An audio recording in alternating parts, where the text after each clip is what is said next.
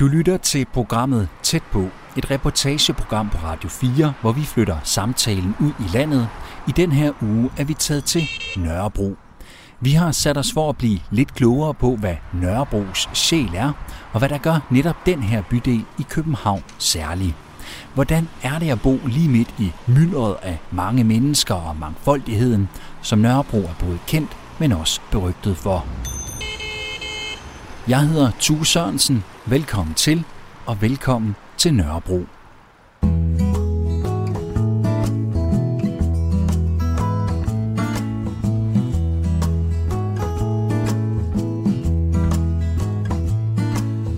Enderne hygger blandt de rustne cykler, men solen går ned over søerne. Kvinder med slør på, spiser pølser i Svøborg, får en sving om på Sankt Hans Torv. Med en strisser, der viser, når de unge tager hat på, imens det langsomt bliver nat. Du kan se hele verden, i hvert fald for fatten af den, og i Blågårdsgade kan du få tisk. I denne udsendelse skal du møde nogle af de mennesker, der bor på Nørrebro. Du kan høre, hvorfor de har bosat sig her, og få deres bud på, hvad der gør bydelen til sin helt egen. Hej, hej. Hej.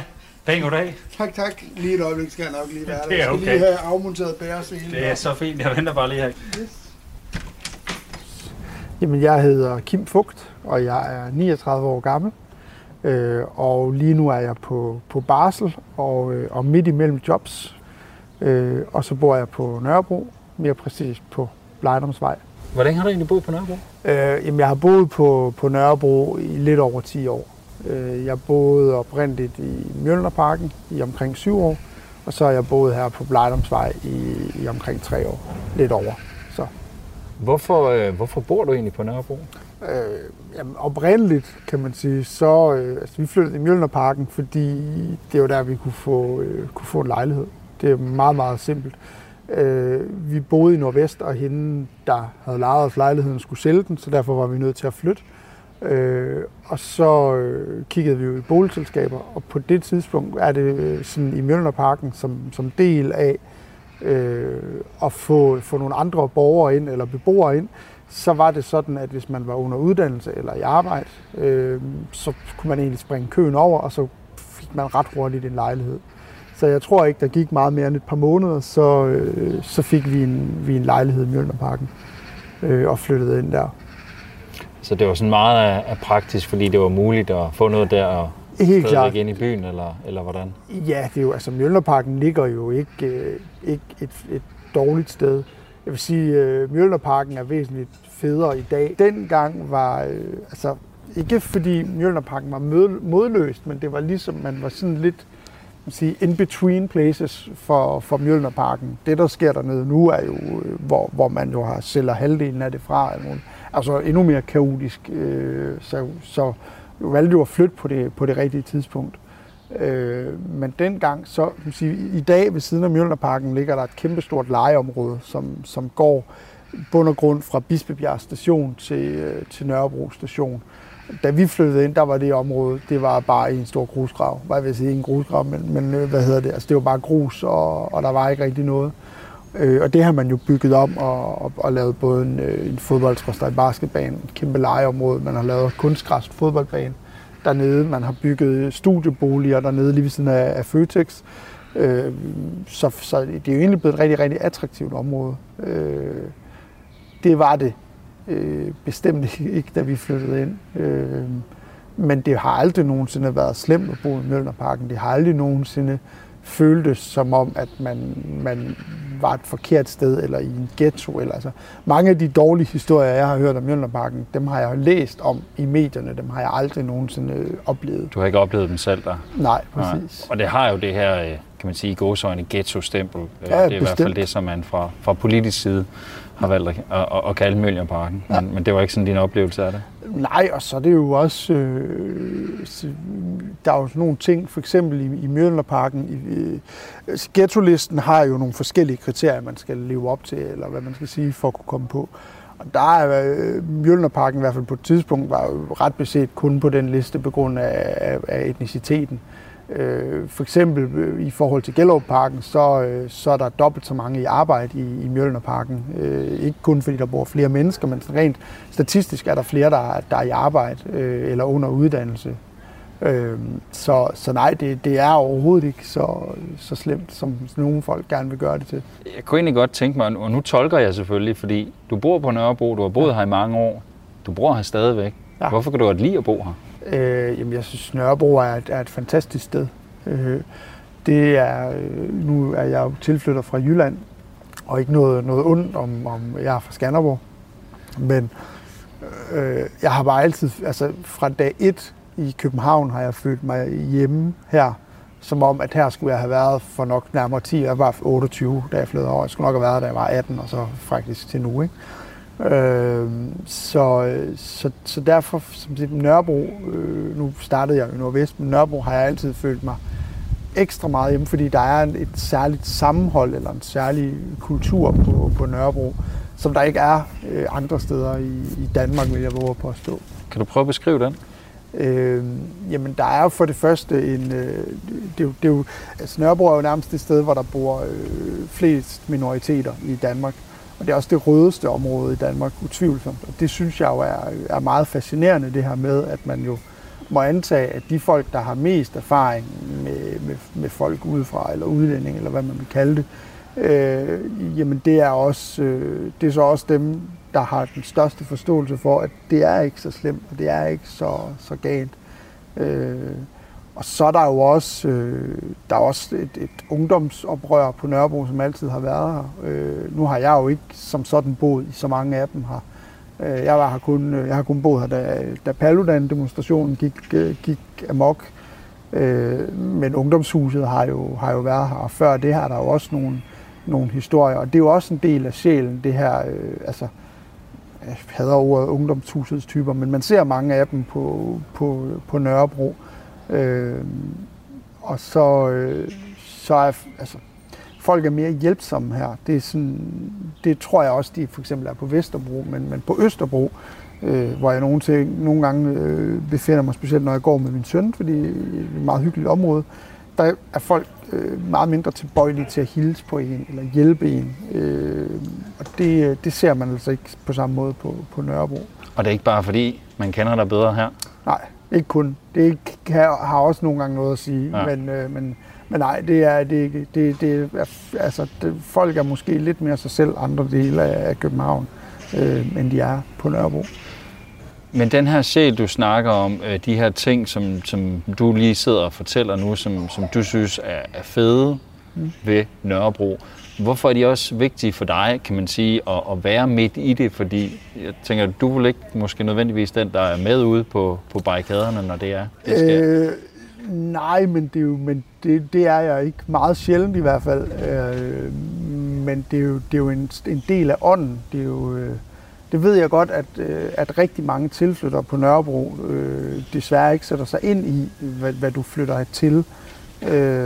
Og ikke forstår den ånd, og der er nogle områder på Nørrebro, som jo er meget, meget hårdt ramt af, at folk ikke forstår, at du flytter til et sted, hvor der er værtshus, der er åbent til kl. 4 om morgenen eller senere, og der er larm og fest og gang i den, fordi man ikke har forstået, at det er det, man flytter ind til.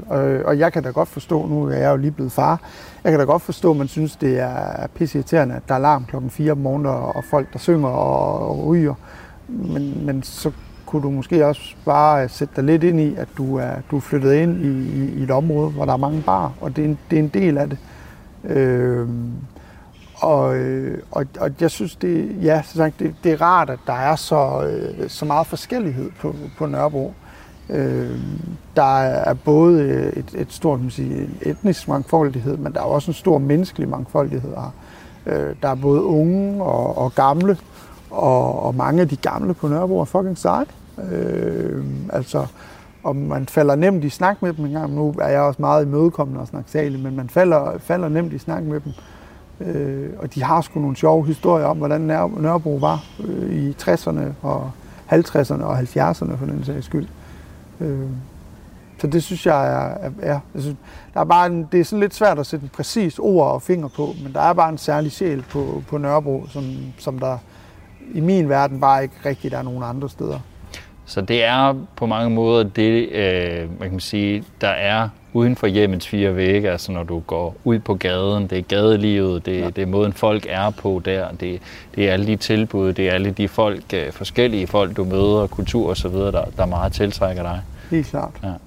Man kan altid diskutere det her med, hvad er mangfoldighed og så videre, og mangfoldighed er jo ikke nødvendigvis noget, der sådan, man kan sige, er en etnisk ting. Det kan jo være mange ting. Altså, hvad er det for dig? Hvad er Nørrebros mangfoldighed for dig? Det er på mange måder, synes jeg jo, at det er, at alle er repræsenteret på Nørrebro. Der er ikke nogen, der ikke er repræsenteret i bybilledet på Nørrebro. Både unge, gamle, seksuelle orienteringer, etniske baggrund, det hele er der. Hvis du går en standardtur på Nørrebro, så kommer du til at se alt, hvad der egentlig er at byde ind på af menneskeheden. I hvert fald i den danske menneskehed. Hvad synes du, det bidrager med til Nørrebros sjæl? Jamen, det bidrager jo med for det første med noget nyt kultur.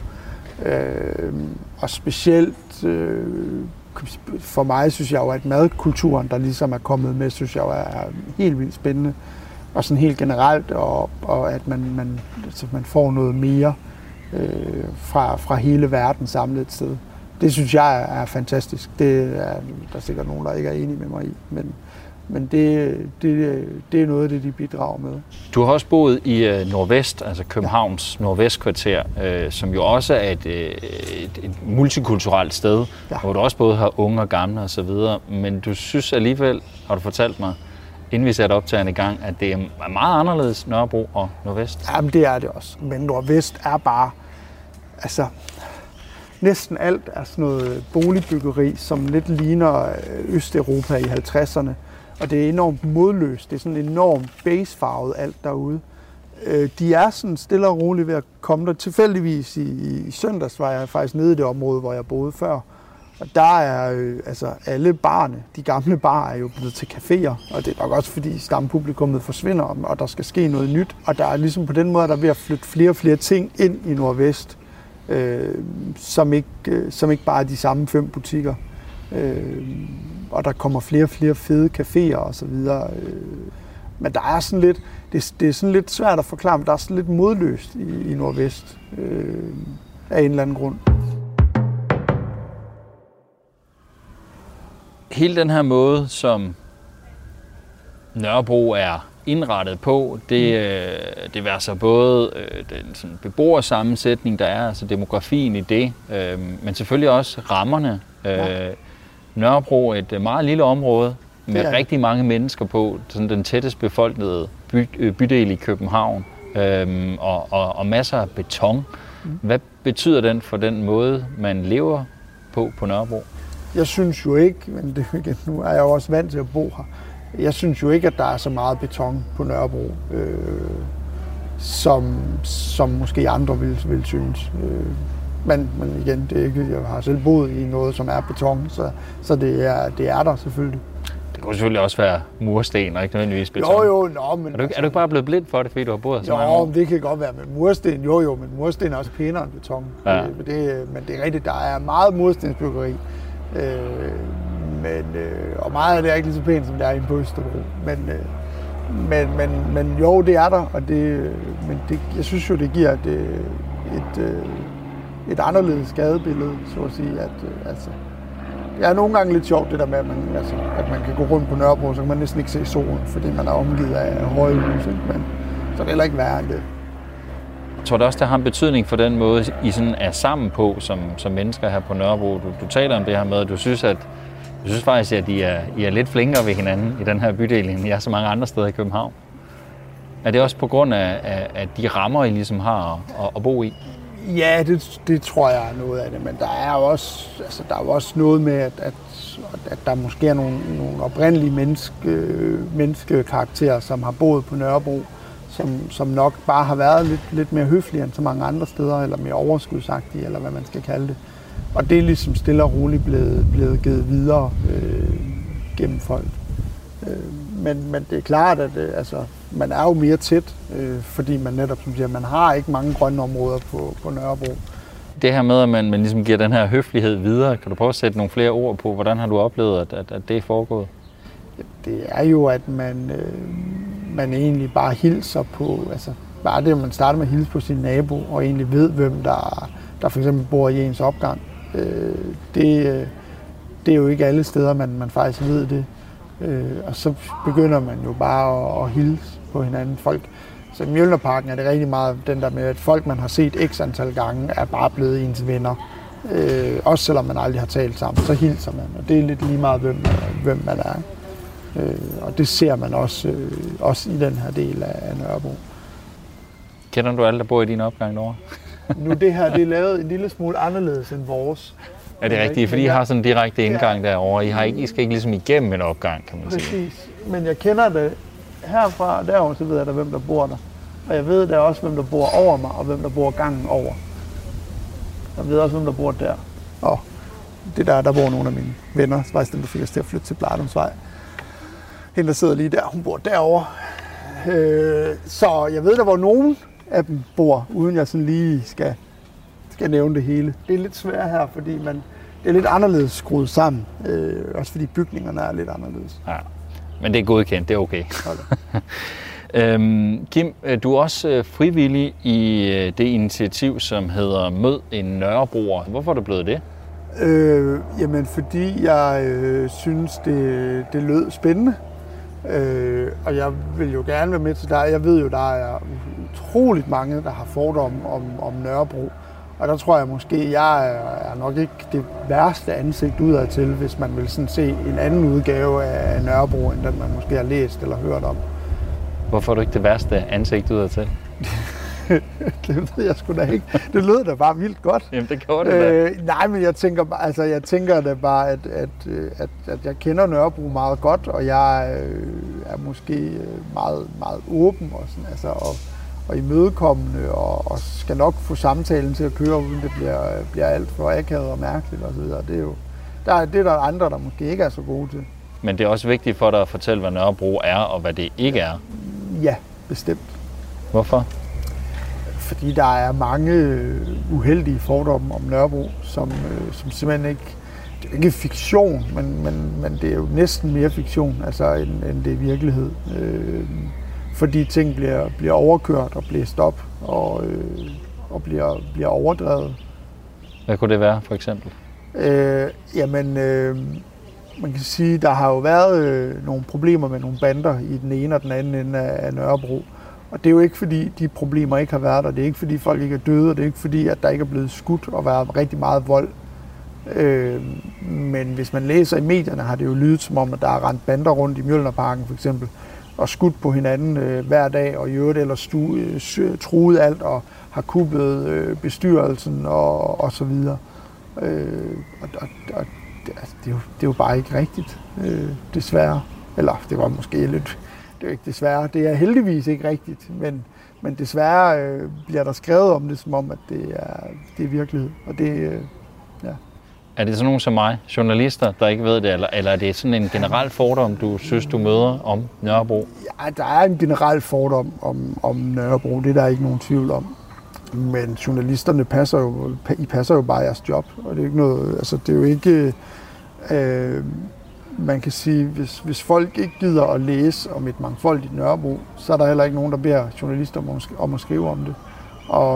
Og folk vil jo læse nogle historier. Så på den måde er der ikke... Altså, jeg har ikke noget imod journalister. Det ved jeg, der er mange, der har af den grund. Men det har jeg ikke noget problem med. Igen, I passer jeres arbejde. Og det er ikke jeres skyld, kan man sige, hvordan I bliver bedt om at udføre jeres arbejde. Men oplever du den også for andre end journalister, altså den her fordom? Ja, men den kommer jo gennem journalister. Okay. Men jeg oplever jo, når man, altså, når man møder folk fra andre dele af København, eller i Røvekøb, hvor jeg arbejder, hvor der arbejder nogen, som bor i forstederne, som jo nærmest er bange for at være på Nørrebro. Så det er jo sådan noget, det kan jeg slet ikke relatere til. Hvor bevidst er man som nørrebroer om, at der er nogen, der har det syn på det sted, man bor? Altså, at der er nogen, der måske har et andet, hvad kan man sige, et andet... altså, tænker på Nørrebro som en belastet og voldelig bydel? Altså, jeg bruger ikke synderligt meget tid på at bekymre mig om den slags. Mm. Når jeg bliver spurgt til det, så fortæller jeg jo altid, at det ikke har noget hold i virkeligheden. Og det er lidt det. Så på den måde, så gør jeg jo noget, men det er ikke noget, man bliver konfronteret så tit med. Men når jeg gør, så siger jeg gerne, at det slet ikke kommer at se det. Er der noget, du savner ved at bo på Nørrebro? Jeg kunne godt nogle gange, kunne jeg godt savne, at specielt her under coronakrisen, de første 14 dage, hvor man virkelig så, hvor rart, eller ja, hvor vildt Nørrebro er, når der ikke er nogen mennesker her. Men jeg har jo heller ikke lyst til, at der ikke er nogen, så det er sådan lidt, altså, det kunne være sjovt nok, men alligevel så ville jeg nok ikke synes, det var rart, hvis der blev alt for stille. Så jeg synes, det er federe at tage til Jylland en gang om måneden og få stillhed i 4 dage derovre, og så komme tilbage til larmen. Du nævner det her med, at Nørrebro er et sted, hvor bodegaerne de har åbent til sent. Der kan godt være meget larm. Der sker hele tiden noget. Mm. Du er far. Ja. Hvad tænker du sådan om at skal opdrage og have børn i det her område? Det er ikke noget problem. Det kan jeg slet ikke se noget problem i. Jeg synes, det er sådan en skør holdning, at man ikke kan have børn i en storby. Altså for det første, så er der noget helt statistisk i det, der beviser det, at selvfølgelig kan du det. Men det ville da også være mærkeligt at beslutte sig for, at man ikke kunne bo i København mere, fordi man havde fået et barn, så skulle man flytte til Jylland. Hvis jeg vågnede op og tænkte, at jeg ville gerne have noget ro, og jeg er træt af larmen, så kunne det være, at jeg ville overveje det. Men der er jo gode skoler, der er masser af legekammerater. Bare her, hvor vi bor, er der 4 eller 5 børn, der er jævnaldrende med min søn allerede. Ikke? Så det bliver ikke noget. Altså, tværtimod, der er masser at lave. Hvad tænker du selv om det, og måske at skulle blive gammel og bo på Nørrebro? Jamen det bliver sgu da, altså, det bliver da meget sjovt. Så bliver jeg en af de gamle, man kan fortælle de unge om, hvordan Nørrebro var i 0'erne og 10'erne og længere frem. Men nej, det kan jeg slet ikke. Altså, det er spændende, hvor meget af Nørrebro der er tilbage og sådan, altså fordi det forsvinder jo på mange måder stille og roligt sådan i det små. Og spørgsmålet er, om det, der kommer i stedet for, det er bedre, eller om det gør det lidt mere kedeligt. Kommer du til at bo på Nørrebro resten af dit liv, tror du? Det er svært at vide, men det er da planen. Det eneste, der kunne få mig til at flytte, det var, hvis jeg skulle til at købe noget. Så er jeg sgu ikke sikker på, at jeg har råd til at bo på Nørrebro længere, for at være helt ærlig. Så tror jeg desværre nok, der er ikke noget galt med Nordvest, men man kan bare få 20-30 kvadratmeter mere for sine penge ved at flytte derud. Men nej, hvis det kun står til mig, så flytter jeg aldrig fra Nørrebro. Det flygtede jeg fra. Nu er jeg klar til at drømme mig tilbage til mine gamle dage. Og netop med sving i på Nørrebro.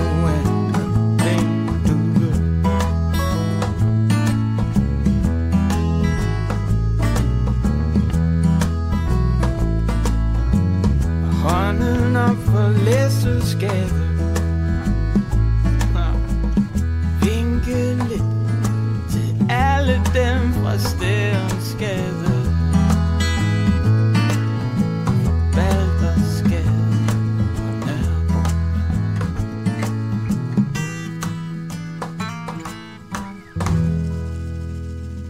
Det her er reportageprogrammet Tæt på, hvor vi i den her uge besøger bydelen Nørrebro i København. Du har netop hørt, hvorfor Kim bor på Nørrebro og hvad han synes er bydelens sjæl. Og efter nyhederne kan du møde endnu en nørrebroer.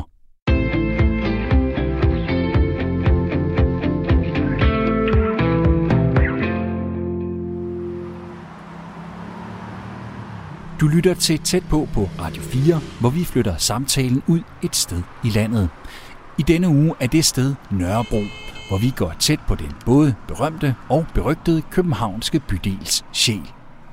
Og nu skal du møde endnu en af bydelens beboere.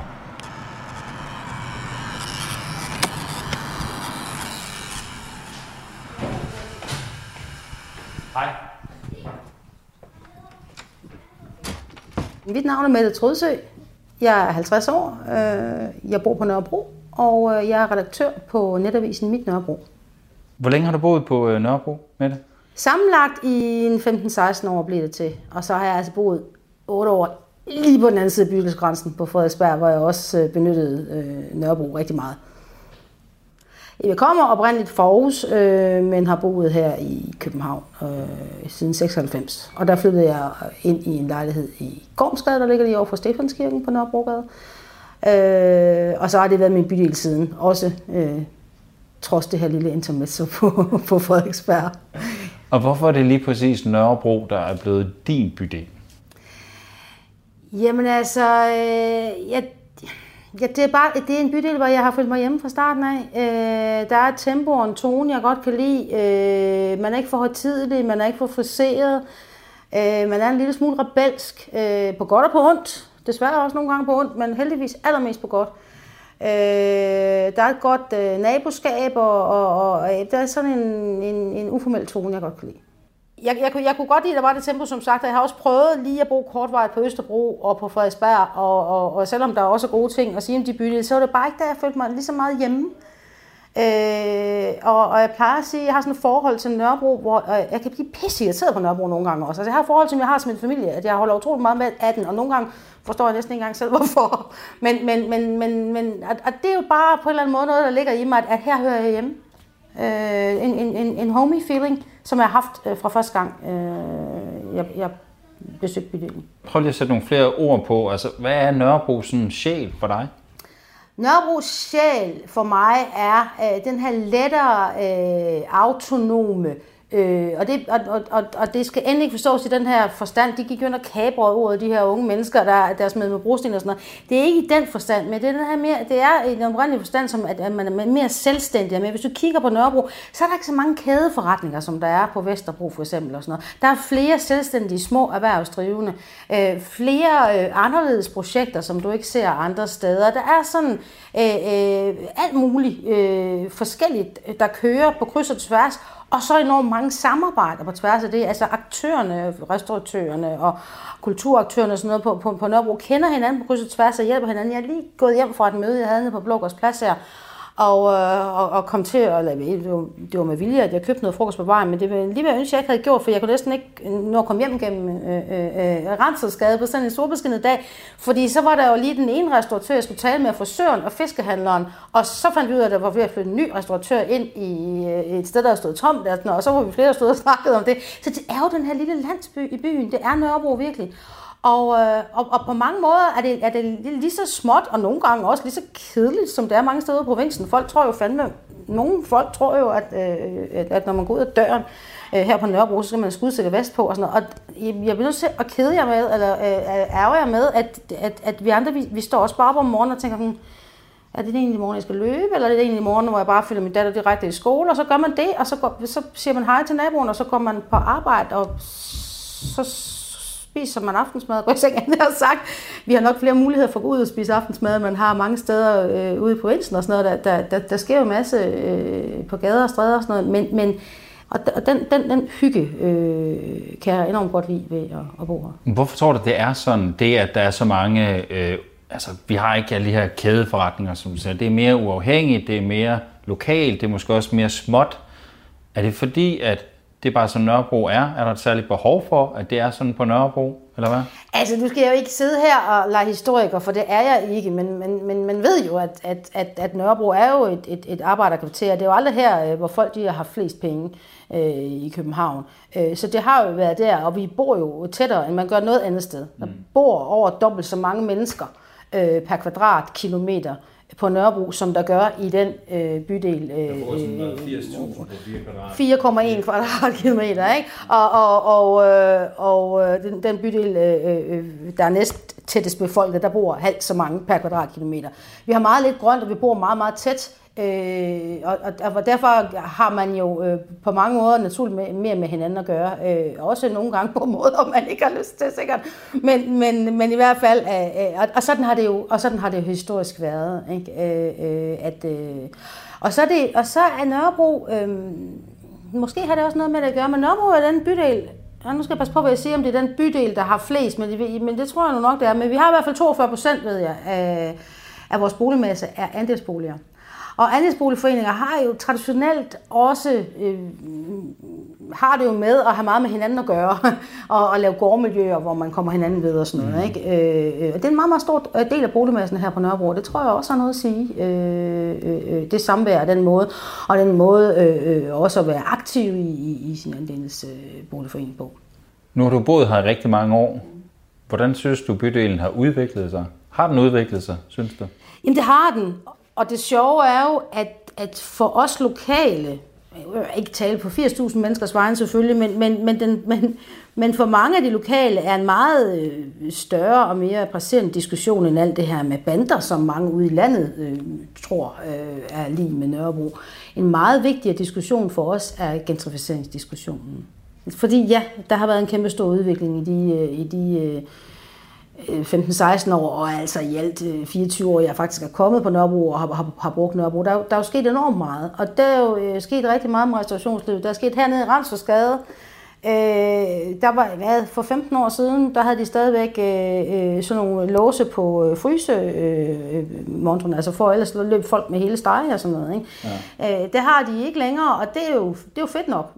Men det er jo også en del af det her med, jamen, nu kommer der flere og flere restauratører, de får lov til mere og mere udservering. Man har i mange år talt om at skulle lave trafiksikring i Rantzausgade. Og det skulle de begynde på at gøre her til efteråret. Det vil medføre en meget større udserveringsareal for restauratørerne.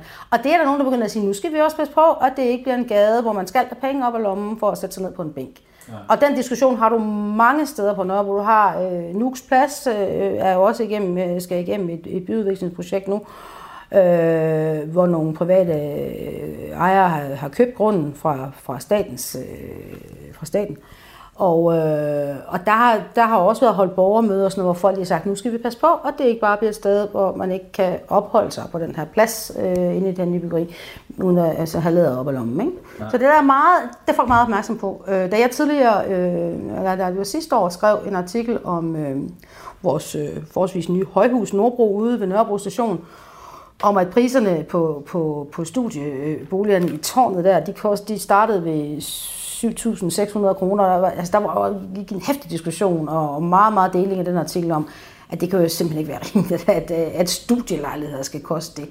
Der er altså meget, meget fokus på, at det her, som så er blevet politisk parole på det seneste med blandet by, men det er der virkelig meget fokus på Nørrebro, har lokaludvalget meget fokus på også. Og det er der mange, der går op i, og hele det her med altså nu skal vi jo sælge, nu vil de jo frasælge dele af Mjølnerparken og sådan noget, det er jo også nogen, der synes, er det udtryk for den her gentrificering, så skal der komme nogen, der har råd til at købe nogle ejerlejligheder midt i Mjølnerparken, og hvor skal vi andre så bo? Er du bange for, at det betyder, at Nørrebro ikke længere vil være Nørrebro, hvis det fortsætter på den måde? Jamen på mange måder er jeg jo, og på andre måder er jeg jo lidt sådan en del af problemet, fordi jeg tilhører selv det segment, som gentrificerer bydelen. Det jeg elsker jo også selv at gå på café og på restaurant og sådan noget, ikke? Og med til det. Men det kan også, der kan også blive for meget af det. Det kan også blive for poleret. Det synes jeg ikke, det er endnu. Og jeg kender folk, der har boet der hele deres liv, som siger, det er de ikke bange for, at Nørrebro ender der. De er ikke bange for, at Nørrebro ender som... Altså Vesterbro er det store skrækbillede for mange Nørrebroer, fordi med den bysanering, de havde, og rigtig mange mennesker, der flyttede ud, jamen, så synes de ikke rigtigt, at Vesterbro havde den karakter længere, som det havde haft. Og det er man opmærksom på her, men igen, der er nogen, der siger, at det tror de aldrig kommer til at ske på Nørrebro. Og jeg ved det ikke, det kan være, at så kommer der for store protester. Det har vi tradition for. Det er sket på Vesterbro, men vi har tradition for at protestere meget højlydt her i bydelen. Mette, du arbejder jo også med Nørrebro i dit virke som journalist. Du har stiftet det, der hedder Mit Nørrebro. Hvad kalder vi det? Det er jo et site. Jeg kalder det sådan set bare en netavis for Nørrebro, eller en lokal netavis.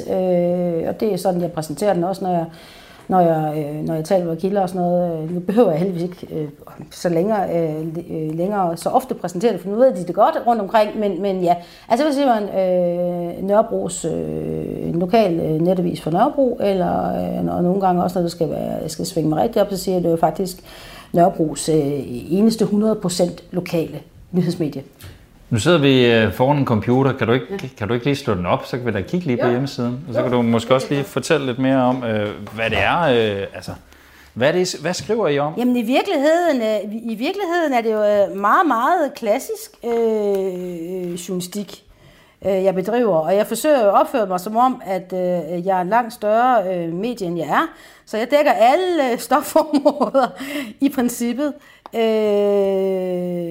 Som du kan se på sitet, så har vi jo nogle forskellige emnekategorier, som jo flyder ind i hinanden. Det gør det, men det er bare for at have, at folk har nogenlunde idé om, at det kommer ind. Der er nyhedskategorier som politik og handling, miljø og trafik, bolig og byrum, skole og uddannelse, job og erhverv og den klassiske 112. Og så har vi sådan lidt de mere bylivs, hverdagslivsagtige kategorier som kultur og restauranter, caféer, butikker, marked, hverdag og livsstil, sport og fritid, og så Nørrebros historie, som jo sådan er en kategori helt for sig selv, hvor vi har en fantastisk skribent, som har boet hele sit 71-årige liv på Nørrebro til at skrive de historier der, så han ved virkelig, hvad han har med at gøre, både researchmæssigt og på egen hånd. Sker der virkelig så meget på Nørrebro? Jo, altså, og det er jeg glad for, at du lige siger, fordi jeg tror, der er rigtig mange, der sidder andre steder eller andet, en bydel, det er nok nærmest sådan et kvarter med 3 blokke eller andet, det er 80.000 mennesker. Det er altså flere mennesker, end der bor i Esbjerg by, som er landets største by. Så, og det ved jeg, for når jeg snakker med nogen. Landets 5. største, ikke? Undskyld, 5. største, det var så. Landets 5. største by. Sorry, det er godt. Ja, men du ved det så endnu bedre. Men jeg tror, det sætter lidt ræffer, fordi jeg tror, folk de tror, at eller mange, der ikke lige kender Nørrebro, så tænker, at det er sådan et kvarter i København. Ja, det er en bydel. Og her i bydelen, der opererer vi med kvarterer. Jeg bor i Rantzausgade-kvarteret, og der er nogen, der bor i Mjølnerparken-kvarteret og sådan noget. Det er 80.000 mennesker, det er rigtig mange mennesker, og det er 80.000 mennesker i landets hovedstad. Og det er, for at være helt præcis, så er det 49,1% sidste gang jeg tjekkede, af befolkningen her i bydelen, der er under 30 år. Så der er jo helt vildt meget kultur og event og gå ud stof. Så ja, der sker rigtig meget, og det har som beboer for mig selv, før jeg lavede Mit Nørrebro, været rimelig uoverskueligt at finde ud af, for der var ikke et samlet sted, man kunne se det.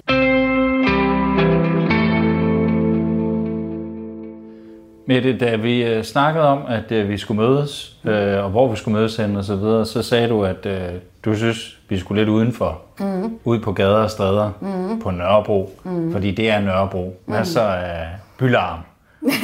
Jeg var ikke nødvendigvis larm, men altså, hvis vi bare skulle sidde indenfor, så kunne vi jo lige så godt sidde i Aarhus. Men gadeliv? Ja. Skal vi gå udenfor? Det synes jeg, vi skal. Så går vi en tur? Ja. Så går vi ud gennem baggården her. Så kan det jo så se en typisk... Ej, jeg ved ikke, om den er så typisk, den her baggård. Nu er det sådan her med den her bygning, at den er fredet. Og det er gården her, eller de 3 træer i gården i øvrigt også. Så der må vi ikke vælte ting ned, og det synes jeg er fedt. Fordi jeg synes jo ikke, det gør noget, at man kan se, når der er byggerier, som der er gjort noget ud af. Og man ligesom kan føre dem tilbage, men så til den tid, hvor de blev bygget. Men ellers er det jo sådan meget klassisk Nørrebro baggård. Det er sådan meget en stor gård. Så er den jo sådan set hegnet inde af bygninger hele vejen rundt omkring. Jeg forestiller mig, der er flere forskellige andels eller der er 3 boligforeninger, eller hvad der nu er. Du kan se, vores er den største, der går hele vejen rundt med den gule bagside. Så jeg satte den gule. Linoleumshuset hedder den faktisk, fordi den har mønstret ude på forsiden. Ja, og så er der nogle røde derovre, og nogle blide. Så der er 3 i alt. Det er alle 3 andelsboligforeninger. Ja. Og jeg har faktisk ikke styr på, at jeg er på 100 lejligheder i alt her, ikke? Ja. Og så er vi så fælles som gårdlav om gården. Hvordan er det gårdlav? Er det noget, du bruger? Du kan jo se her, jeg synes jo, det er et fantastisk gårdlav. Altså, der er jo blomster, og der er de her agurk og tomatplanter nu, og hække og legetøj til børnene, og få stillet det her op. Nogle, synes jeg, er rigtig, rigtig pæne træ-legetstativer og pavilloner og sådan noget. Ikke sådan noget plastikdims og sådan noget. Jeg synes, det er en fantastisk gård, jeg elsker den. Og de går og passer på den, og for eksempel en her, hun har boet her, jeg ved ikke, jeg tror, hun har boet her i hvert fald 30-40 år, ikke? Og det er i hvert fald 20 år siden, hendes mand døde.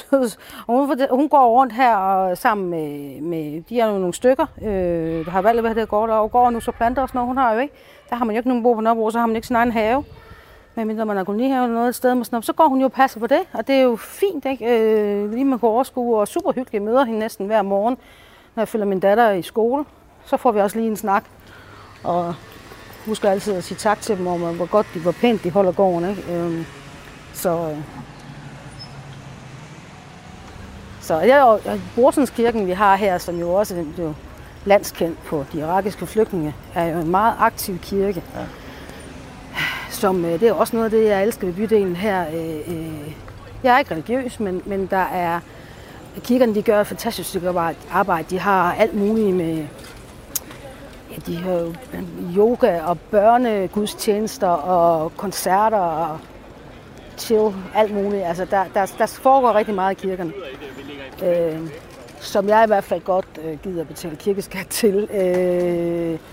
Og for nogen er der så også det religiøse element i det, og det sjælesørgende og sådan noget, og det har det fint med. Vi kan lige snige os over her. Nu, vi går jo over Rantzausgade nu. Ja. Med hjertet i halsen gør man altså altid her. Det er en af de gader i Danmark, hvor der sker allerflest ulykker. Den er vildt uoverskuelig. Hvordan, altså du har jo nævnt den et par gange, så jeg forestiller mig, at du er her tit. Hvordan er det? Altså, hvad er det for noget, der bringer frem i dig, når du så er her? Altså? Prøv at forklare det til folk, altså, som måske ikke har den der følelse af... Altså, Rantzausgade er jo min. Rantzausgade-kvarteret er jo mit kvarter på Nørrebro. Det er her, vi bor. Og Rantzausgade er jo den gamle... Altså her, hvor vi står, der var der jo rabarbergartnerier i gamle dage, og det er derfor, man udtrykker rabarberkvarter blev opfundet. Så når man hører det om billige og dårlige slumarbejderkvarterer, så er det altså simpelthen lige her, hvor vi står, det begreb opstod, fordi det blev kaldt rabarberkvarter. Så meget historie har jeg dog læst mig til. Og Rantzausgade var jo faktisk på mange måder netop den er lidt bagsiden af Nørrebro. En underlig skramlet gade. Jeg kender nogen, der har boet, et par, der har boet her i 30 år, og de flyttede ud, der var de også sådan, nej, gud, de kom ind fra Nansensgade, og de synes, hvad fanden var den her gade? Men så er den jo vokset, den er jo et decideret trækplaster nu, som restaurationsgade. Der kommer simpelthen unge mennesker i taxaer nogle gange for at gå ud her. Det er ikke, fordi der er klubliv, heldigvis, men restauranter, bar, stille og rolige steder, caféer, som er super hyggelige, og hvor folk de snakker og hygger sig. Og det har virkelig, virkelig udviklet sig i de seneste 10 år. Ja. Det er jo sådan, at og det i 2008-2009 blev Rantzausgade jo kendt for, at der var sådan noget drive-by-shooting med en internetcafé, som...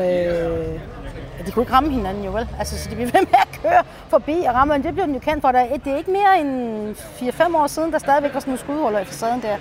Hvad giver sådan en pulserende gade som Rantzausgade dig? Giver den energi, eller hvad er det? Ja, bestemt. Altså, jeg ved ikke, jeg kommer selv fra, jeg havde en dejlig opvækst, ikke det, men jeg kommer selv fra et parcelhuskvarter.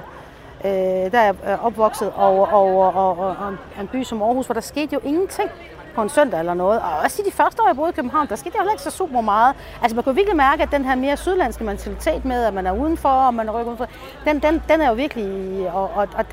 Jeg kan blive sådan helt happy sådan en tirsdag aften, og jeg kan se folk, der sidder ude. Fordi det er det, byen er for mig. Altså hvis den ikke ved det, og det er jo helt fint, så kan man jo bo andre steder. Og det er jo, fordi der pågår en diskussion lige nu på Nørrebro, der er lige blevet stiftet en forening, der gerne vil skabe en beboerforening, der gerne vil skabe balance mellem aften, nattestøj og så beboerne. Og så det er jo ikke fordi, jeg siger, ej hvor er det fedt folk, de sidder og larmer. Det siger jeg ikke. Men jeg siger, jeg synes det er dejligt at mærke, at der er en puls derude. Det er dejligt at vide, at der altid er noget, man kan deltage i og gå ud og være med i. Om man så egentlig lige har tid til det eller ej, eller humør til det eller ej. Men det for det meget, der er attraktivt ved at være i byen.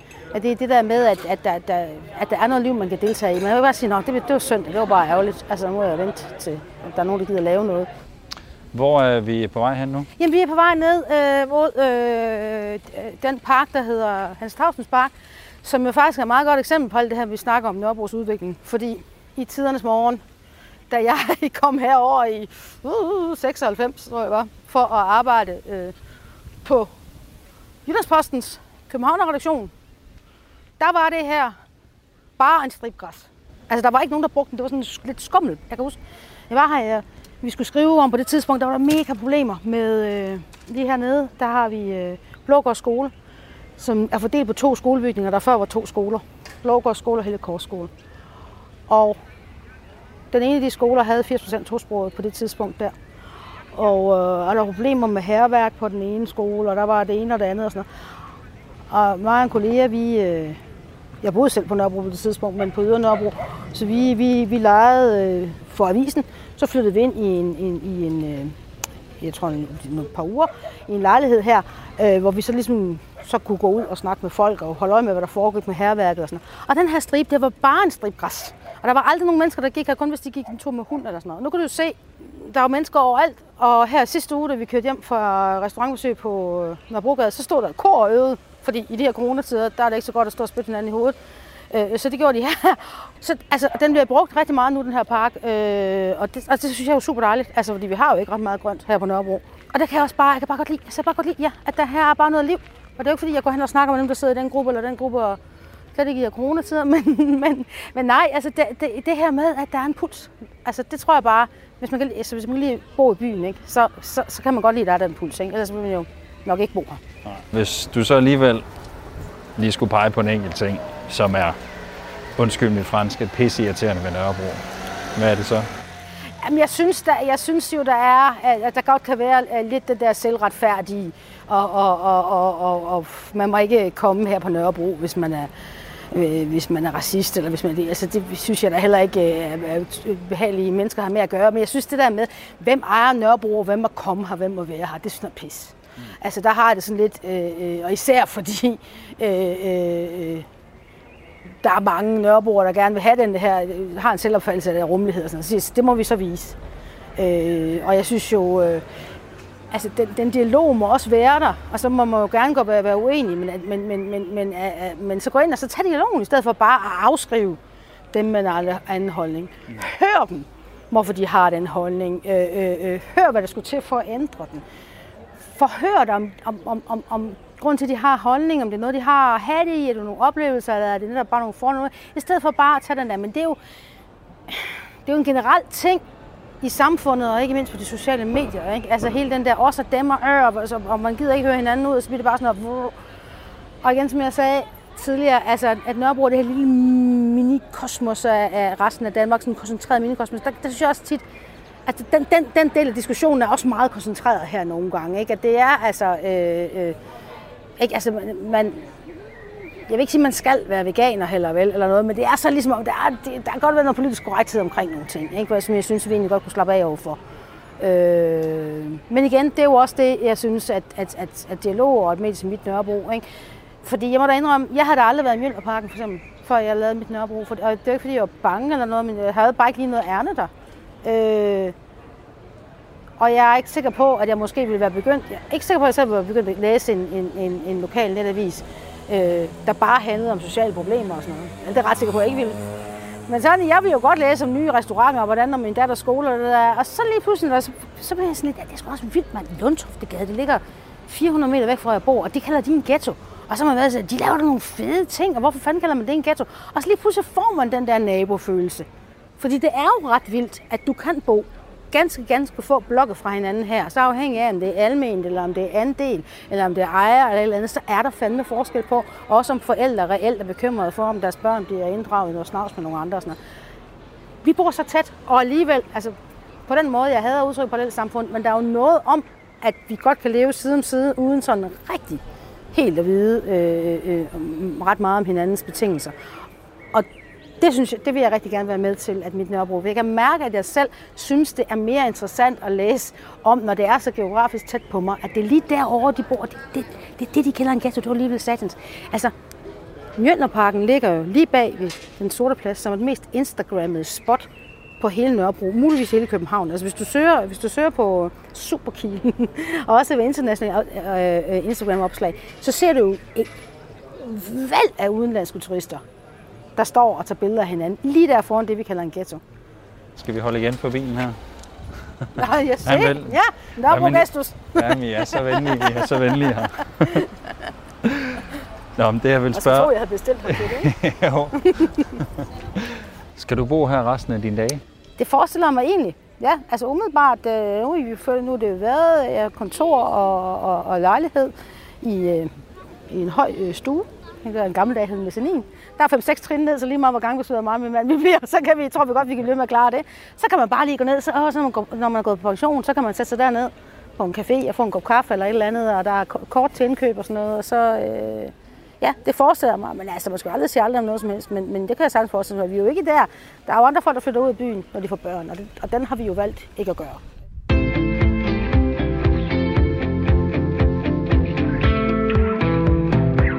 Du har lyttet til reportageprogrammet Tæt på Radio 4, som i den her uge går tæt på Nørrebro.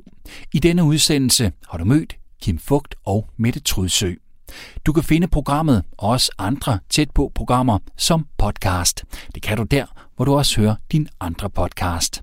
Mit navn er Thue Sørensen, og jeg har tilrettelagt og produceret programmet. Tusind tak, fordi du lyttede med.